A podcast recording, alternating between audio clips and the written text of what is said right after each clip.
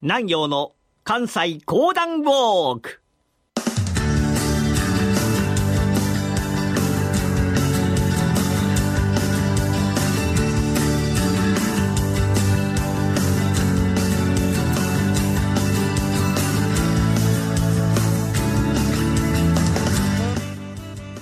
南陽の関西講談ウォーク。この番組はなにわの講談師極道南陽さんにこれまで歩いてきた歴史上の人物や出来事にゆかりの深い関西のさまざまな土地をご紹介いただきます。今回は徳川家康人生最大のピンチ伊賀越えについてのお話その2回目。それではこの後南陽さんにご登場いただきましょう。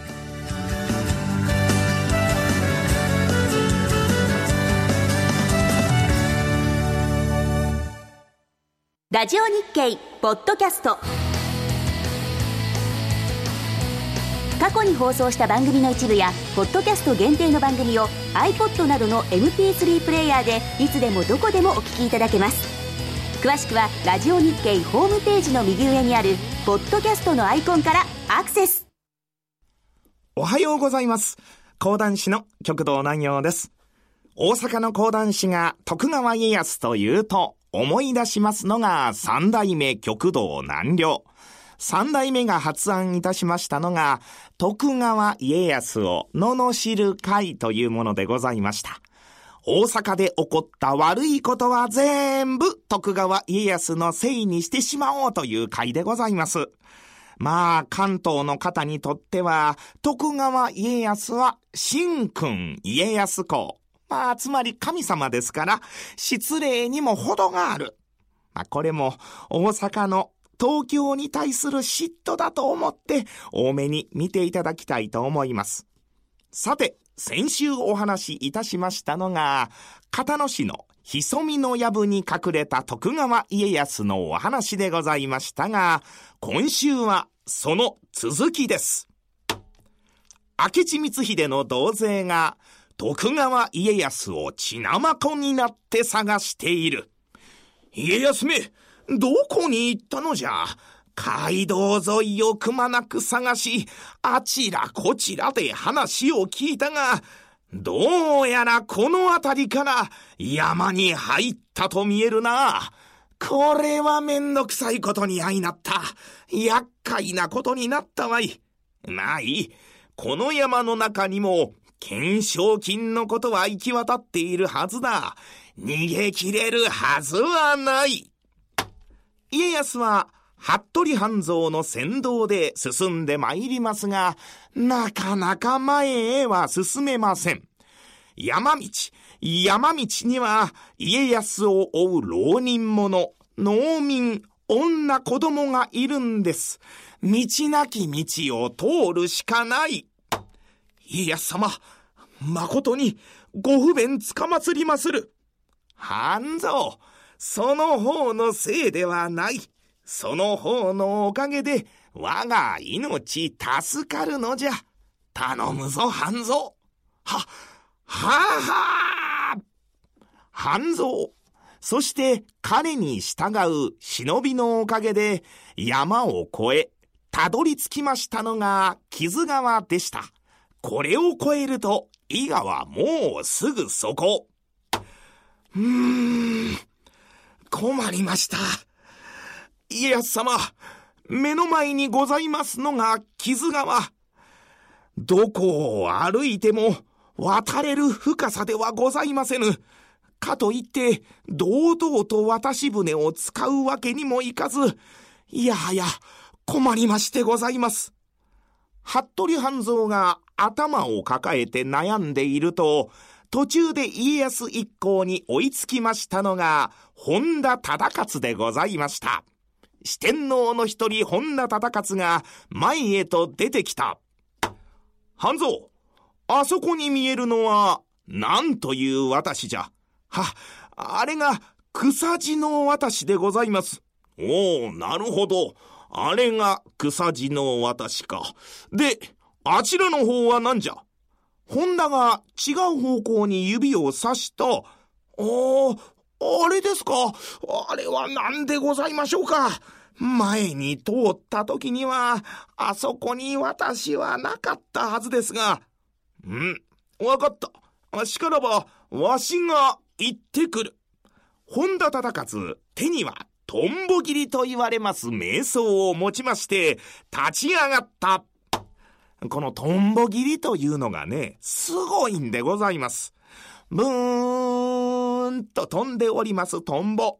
そのトンボが、この槍の穂先に止まりますと、トンボは自分自身でも気づかないうちに、右と左にパラーっと真っ二つになってしまうというぐらい切れ味の鋭い槍なんです。さあ、その本田がズカズカズカズカっとやってまいりましたのが、船のところ。そこで何をしておるのじゃ？本田がいきなり声をかける。船の上の男がその声に振り返って驚いた。大男が手に槍を持って立ってるんですから、は、は、はあ、あの、私、何も悪いことはしておりませんので、どうか、命ばかりはお助けを。ははは何を言うのじゃ。命などは取らん。何をしておると聞いただけじゃ。は、は、あ、あの、実は、あの、これは芝を運ぶための船でございます。このように、船の上にかかっておりましたホローバぶわっとのけますと、びっしりと芝が積まれておりました。おー、なるほどな。ならば、この芝はすぐに川の中へと放り込め。えいや、そんなことをいたしますと、あ、私の仕事が大変困るんでございます。なぜそのような。金のことなら心配するな。ああ、ちゃんと払うてやるからな。本田が懐に手を突っ込みますと、金包みを出した。それをそのまま渡してやる。へ、へえ、うわー、たんまり入ってるな。へえ、えー、でもこの芝を捨てて、この船で一体何をするので？うん人を向こう岸まで運んでほしいのじゃ。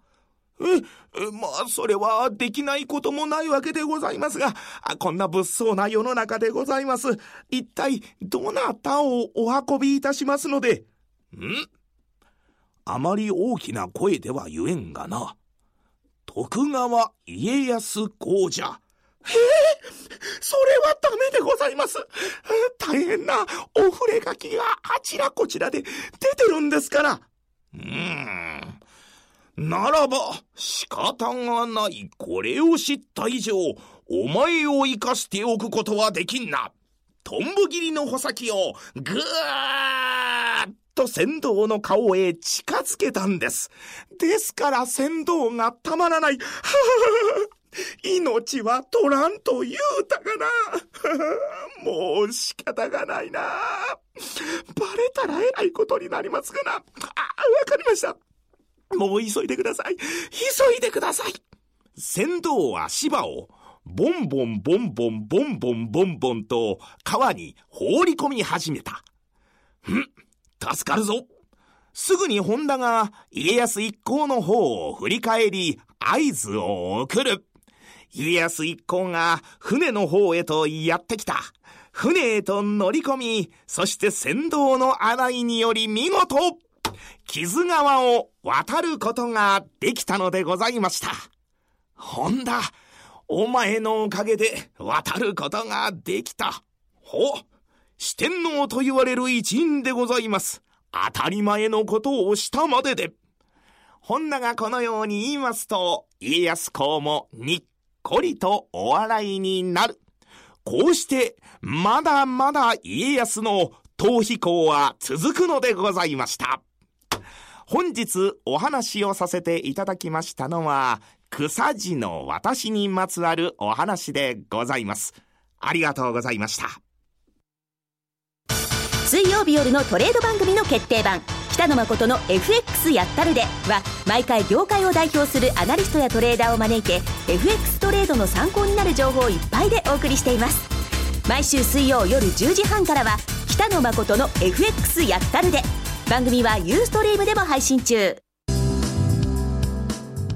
今回南陽さんがウォークした草地の私は現在の京都府京田辺市草内という土地にあたります。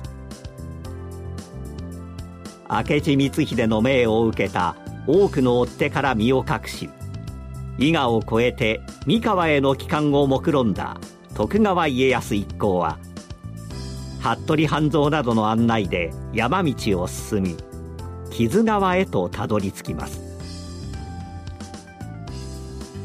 現在もこの地を流れる木津川は歩いて渡れる深さではありません。そして家康たちは追っ手を逃れながらの道行きですから渡し船は使いにくい状況でした。そこで活躍したのが家康の一行に合流した本田忠勝。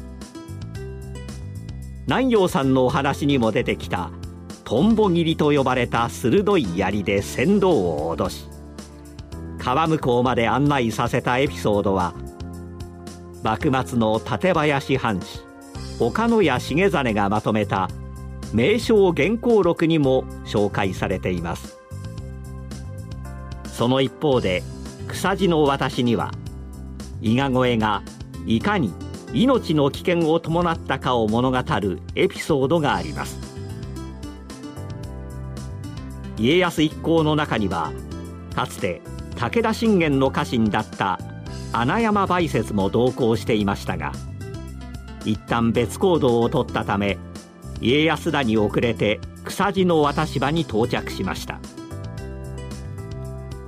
梅雪はそこで宝生目当ての住民に襲われ命を落としたと伝えられています。まさに明暗を分けた場所と言えるでしょう。当時草地の私は河内大和方面から普賢寺川沿いの道を経て名島宇治田原方面へ抜ける交通の要でした。草地と対岸の16カ所を結んでいたので16の私とも呼ばれていました。この草地の私は京田辺市内に最後まで残った渡し船でしたが昭和39年4月今から52年ほど前に近くに山城大橋ができたためその長い歴史を閉じました。現在木津川の西岸堤防沿いの道路脇に草内の渡し場跡と記された石碑が立っています。この草内の渡し場跡は近鉄京都線の高度駅から北東方向へ歩いておよそ20分の場所です。今回はラジオ日経米田元興アナウンサーの取材でお届けしましたがその内容は番組ホームページで写真を交えてご紹介しています。どうぞご覧ください。南陽の関西講談ウォーク。来週の放送もお楽しみに。